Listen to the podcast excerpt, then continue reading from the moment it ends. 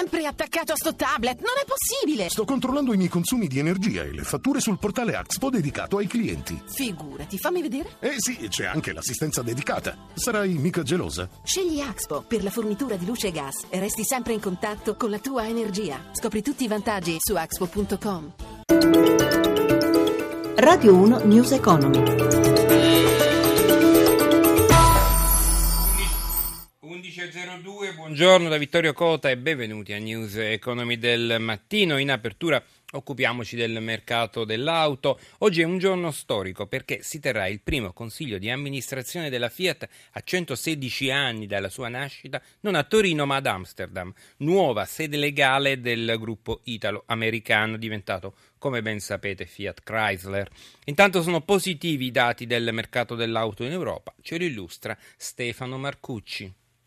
L'auto tenta di riguadagnare il terreno perso negli anni peggiori della crisi. Di strada da fare ce n'è molta, ma la ripresa del settore c'è e i numeri lo dimostrano. Il mercato europeo è cresciuto ancora dopo i rialzi dei mesi scorsi. A marzo le immatricolazioni registrano un più 10,8% in numeri assoluti, 1.650.000 unità, secondo i dati dell'ACEA, l'associazione delle case estere. Comincia sotto buoni auspici anche il nuovo capitolo della storia Fiat con la prima assemblea fuori dall'Italia nella nuova nuova sede legale di Amsterdam. Marchionne può presentare ai soci numeri migliori della media. A marzo FCA immatricola in Europa quasi 98.000 auto, il 15,7% in più dello stesso mese 2014. La quota di mercato sale dal 5,7% fino a sfiorare il 6%. In totale il primo trimestre dell'anno vede consegne in aumento dell'11,6%. In una nota il gruppo esprime soddisfazione e sottolinea come Fiat 500 e Panda siano le utilitarie più vendute del continente. Bene anche 500X e Jeep Renegade. 11.03, occupiamoci ora dell'andamento dei mercati europei. A Milano c'è Paolo Gila. Pausa di riflessione per i listini azionari europei. Dopo il buon progresso registrato ieri, questa mattina prevale l'incertezza, torna lo spettro del default in Grecia a impensierire gli investitori. Il Fuzzi Mib a Milano arretra dello 0,20% in linea con l'andamento di Londra e di Parigi, mentre Francoforte, la peggiore, sta lasciando sul terreno lo 0,70%, mentre Atene da pochi minuti è tornata sulla parità. In evidenza a Piazza Affari alcuni titoli, è il caso di Saipem che guadagna oltre il 2% grazie all'apprezzamento del petrolio che supera i 56 dollari il barile.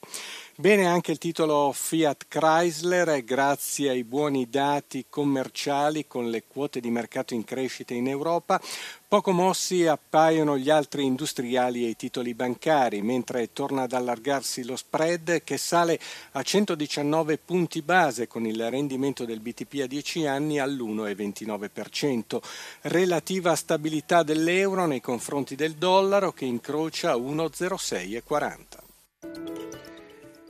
Parliamo ancora della crisi della Grecia, è sempre più incerto, come sappiamo, il futuro del paese alla ricerca di sostegno e di una soluzione per evitare la bancarotta che è sempre imminente, ma il biglietto da visita con cui il Premier arriva oggi negli Stati Uniti purtroppo non è dei migliori. Anna Trebbi. Non sono dati incoraggianti quelli che arrivano alla vigilia dell'incontro tra il ministro delle finanze greco Yanis Varoufakis e il presidente americano Barack Obama. Il deficit 2014 è più del doppio delle previsioni, il rapporto deficit-PIL supera il 177%, l'avanzo primario è inferiore alle attese e Standard Poor's ha declassato a spazzatura il rating. La Grecia ha bisogno di una strategia, osserva il segretario del tesoro statunitense Jack Lew che incontrerà Varoufakis domani al Fondo Monetario. Si lavora sodo per trovare le politiche necessarie ad Atene fanno sapere dall'FMI che continua a fare pressing sul governo Tsipras, ma forse anche sull'Europa. L'uscita della Grecia dall'euro sarebbe terribile non solo per i greci, dice, ma anche per l'impatto che avrebbe sulla fiducia dell'area euro. Preme anche il presidente della BCE Mario Draghi che avverte continueremo a dare liquidità alle banche greche solventi e assicura la liquidità della Grecia non ha scadenza,